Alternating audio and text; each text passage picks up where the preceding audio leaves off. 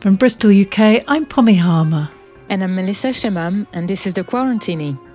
We're bringing you this podcast every week to keep your spirits up until lockdown in the UK has ended. And as with every week, today we'll bring you a mix of ingenious responses to the virus, creative ideas for the future, and maybe a dash of the unexpected.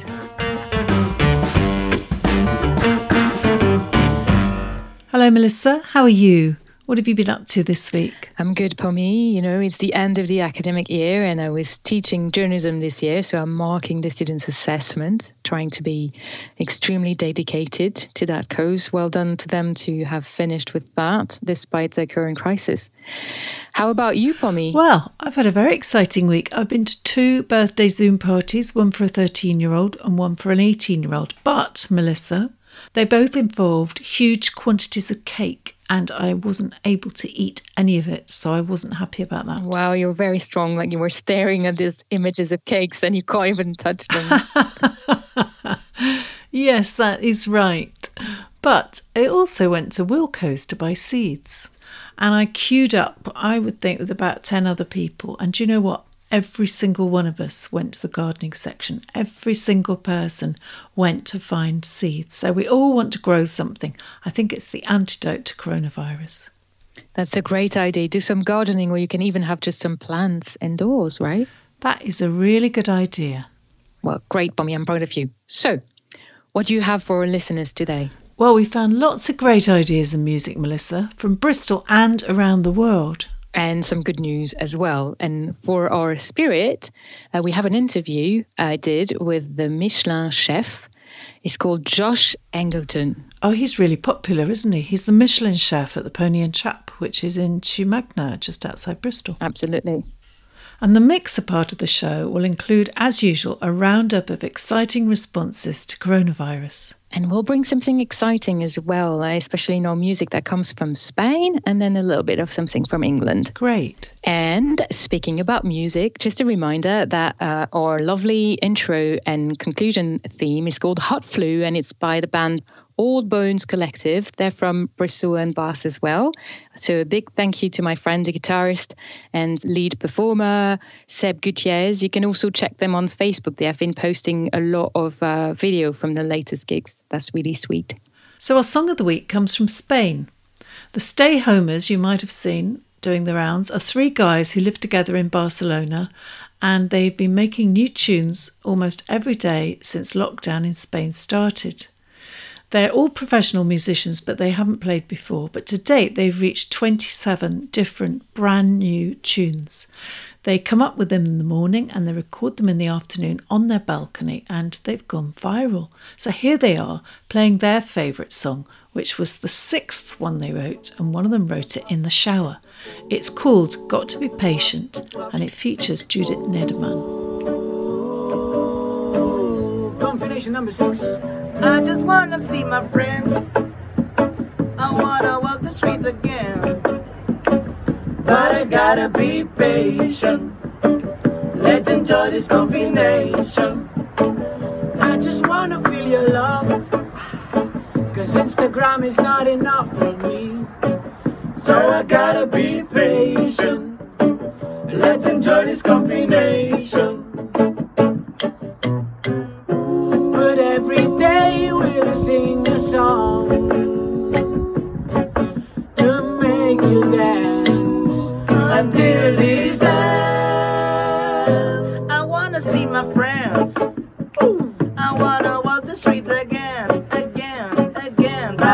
Gotta be patient. Let's enjoy this combination. See, that's ganas de surtir. Agua. Sendo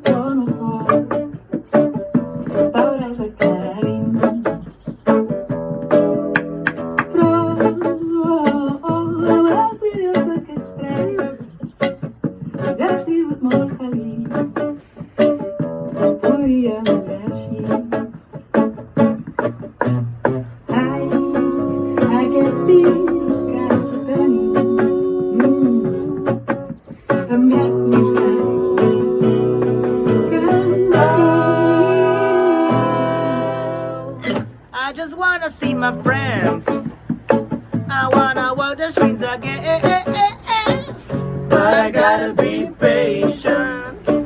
Let's enjoy this combination.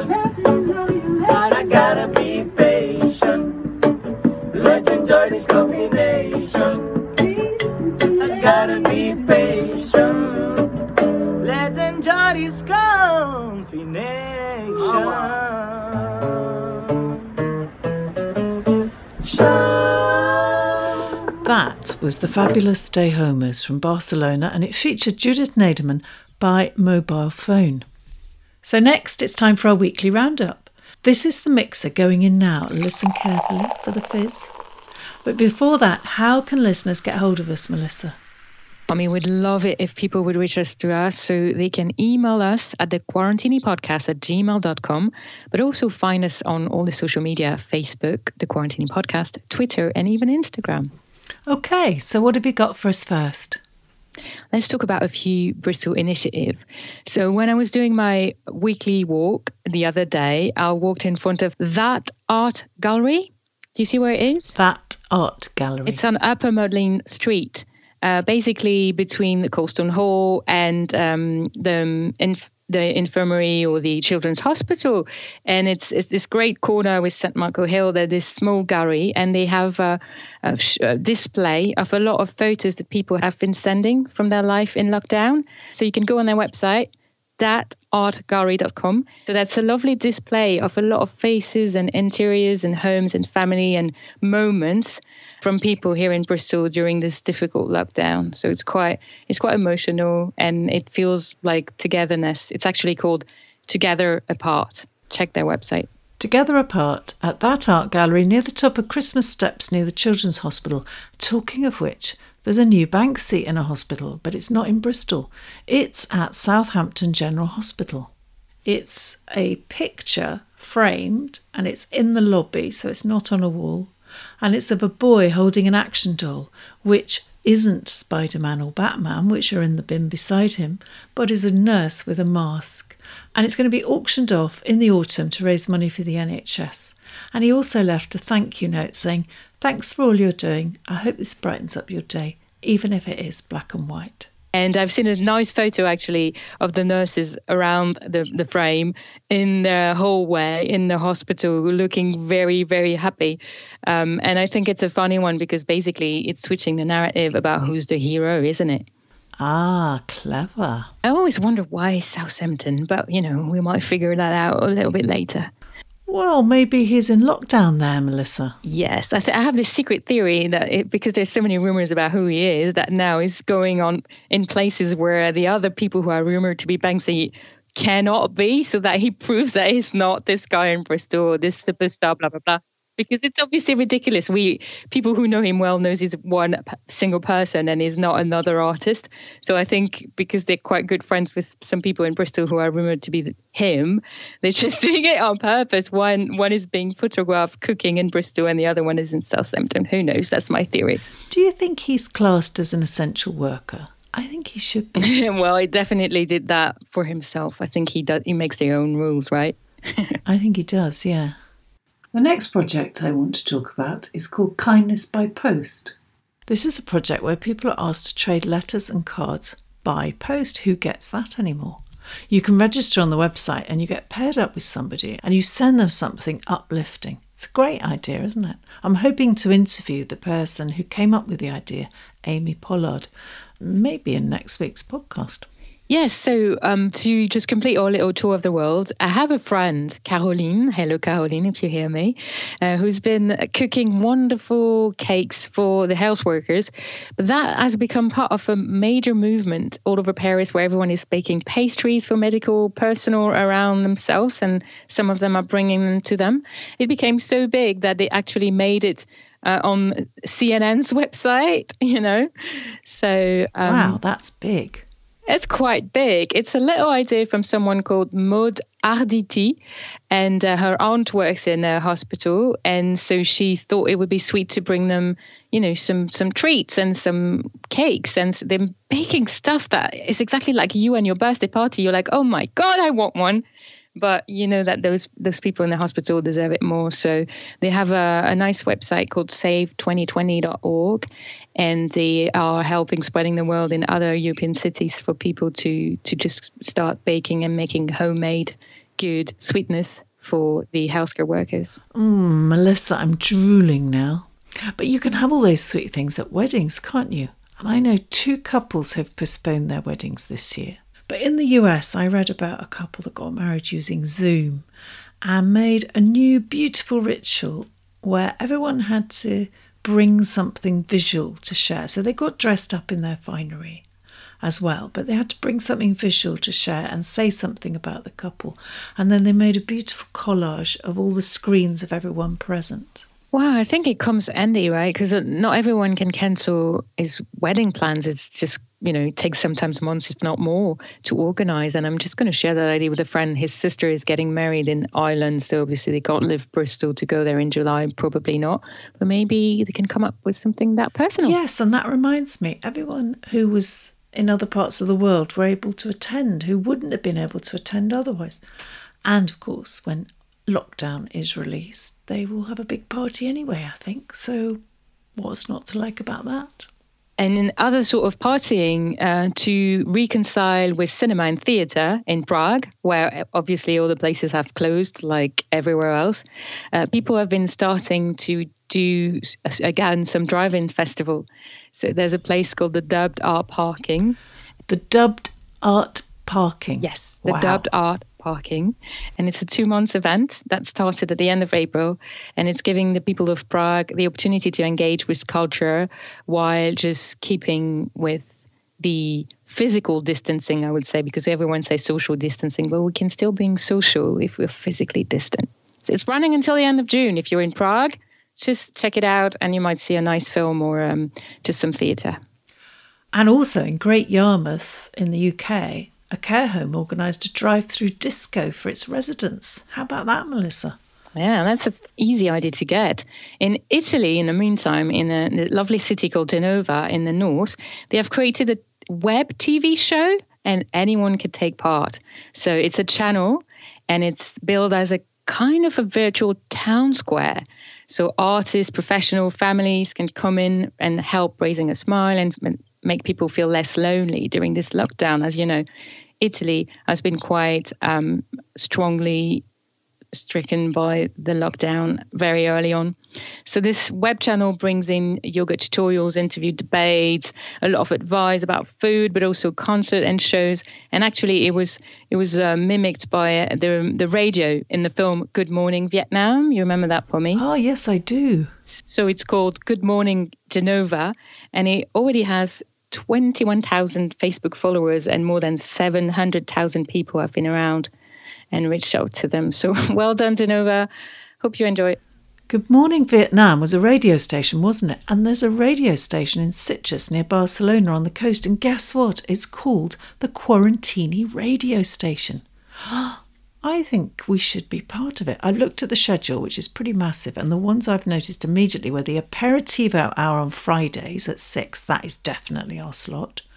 Or they've got Wicked Women at seven on Wednesdays. Maybe that's ours. Yeah, definitely. We're going to try that and investigate and let you know. Finally, just a tiny sweet note from the other side of the world. In Colombia, South America, the policemen have been starting to serenade local to boost their morale. So they're just bringing their guitars and singing in the street. People listen from their window and they all look so together in harmony. That's just only in Latin America, isn't it? Only in Latin America. That's wonderful. And now it's time for our interview. Yes, for me, this week I talked to um, a chef. He's called Josh Eggleton. Um, a lot of people in the region knows him from the Pony and Trap. He's got many restaurants in the city and around, including Nwap but obviously they are now closed. So he's talking about his current work, with Bristol Food Union and the Cheers Drive initiative. You remember that we talked to Ben Richardson from Caring in Bristol about Cheers Drive a couple of weeks ago. And so they're all day cooking food for the NHS worker and the most vulnerable, and also driving around the city to bring that food to the people who really need it the most. So um, I talked to him and Anya Morris, the administrator of um, the Bristol Food Union, and they explain how this has changed their life and how we can help them. And a month ago, I was probably running um, six what we call outlets in Bristol, from Pony and Trap in Magna to Salt Malt Wapping Wharf, Root at Wapping Wharf, Kensington Arms in Redland, and Yurt Lush at Temple Quay. And I'm also involved heavily in Bristol charities. So Caring in Bristol, sort of founder of Eat Drink Bristol Fashion, a food festival, and also a, a partner in Bristol Beer Factory, and actually slightly oversee the Arnolfini Cafe Bar. We're very happy to have you with us. How did you manage to keep on producing food and, and help around um, the union? I mean, essentially everything changed. It got turned on its head. I have an extensive number of staff, about 250, and they have all been furloughed now. But we already had partnerships in place with people like Caring in Bristol and what we called the sort of Sunday sessions chefs which was just a creative event of loads of chefs that got together and cooked in a warehouse for a bit of fun, and then extended into our network. And then that very quickly changed into this Bristol Food Union. And it's an idea we've been kicking around and talking about it for a long time with Anya about getting everybody, producers and suppliers together and sort of creating one voice. And that happened very, very quickly in reaction to what's happened within the world and how we can bind together and help each other very quickly I found myself working virtually full time with Caring in Bristol to, to launch the Cheers Drive initiative. And that is essentially delivering three meals a day to a vulnerable or homeless person that's been rehoused in a hotel or a hostel so they've got the ability to self isolate. We've got three kitchens running in the city doing that. And again, big strategic partnerships there. Dom from Pasta Loco is picking up a lot of slack there, doing a lot of work myself with my teams, all volunteers, by the way. And Shona Graham from Emmeline as well is running kitchen. Um, we all run it on a daily basis and producing about a thousand meals, and that's amazing. It's absolutely impressive because, as you were saying, you volunteers, and it's this is a very stressful moment, and yeah. you don't know how you'll be able to reopen your business when everything's going all right. How do you cope? Is it solidarity? Do you have a magic potion that you can recommend to people? Good. No, you know what? Peaks and troughs, ups and downs, and sometimes you get really positive days. And working with people's great, and you know, and I, I think it's important to say the core people within the County Bristol team are, are being paid for bringing the whole thing together, but predominantly by volunteers. How do we? I think for me, I take a great deal of pleasure in, in feeding people and looking after people, and that's good for me to have the ability to get up and go to work in the morning um, at the moment in this time of need is really great. And being able to kind of still connect with food and feed people is really sort of therapeutic, and that's good for your mental health.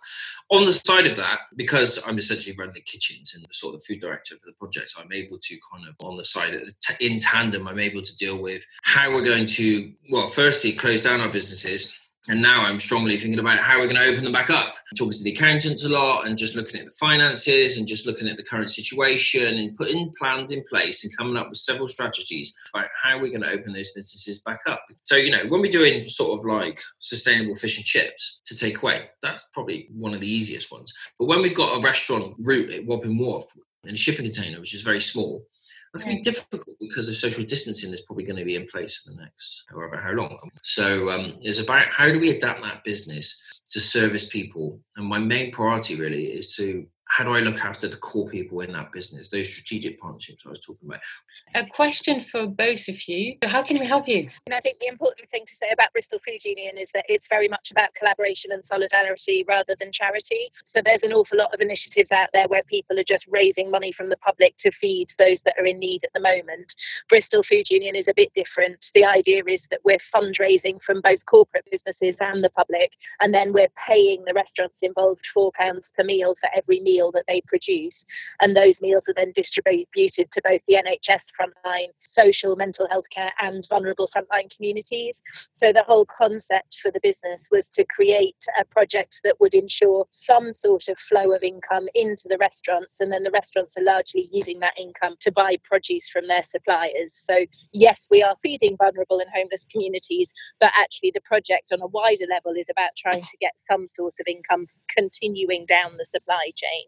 We need people to continue to support Bristol food. There's a lot of our farmers, food producers, local retailers, and our restaurants now doing takeaway and delivery services. You know, the big supermarkets have got enough cash flow in the bank to ride this crisis. Our small food producing community do not. And what we're finding is a lot of them are then falling through the cracks when it comes to government help or they can donate to the Bristol Food Fund, which is a citywide fund to help food and food producing businesses get back on their feet after the crisis is over. Thank you very much again to Josh Eggleton and Anya Morris from the Bristol Food Union for taking the time to speak to us. Right, it's nearly time to finish now, but before we go, how about some more music? My friend Jane Kitto has recorded a song in her bathroom. She's from Oz, but she's living in Cornwall with her Swedish husband Peanut. They're a band called perfect blue sky. And obviously, they can't go on tour like every other band, and they can't play the music festivals, but they are a Newquay. And here she is singing the chorus from Stay with the Light. Stay with the light, stay with the times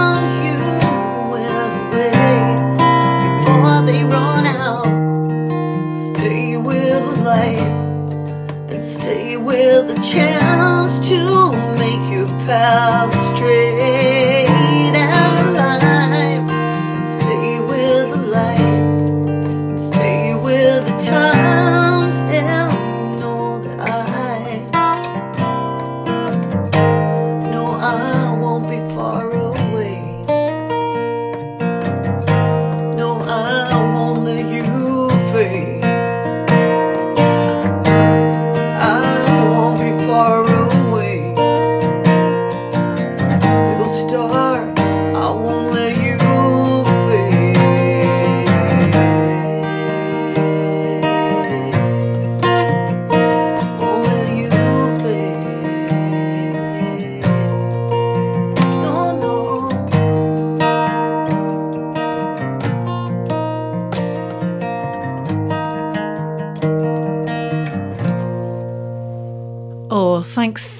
to Jane Kitto from Perfect Blue Sky and singing the chorus of Stay with the Light from her bathroom in Newquay.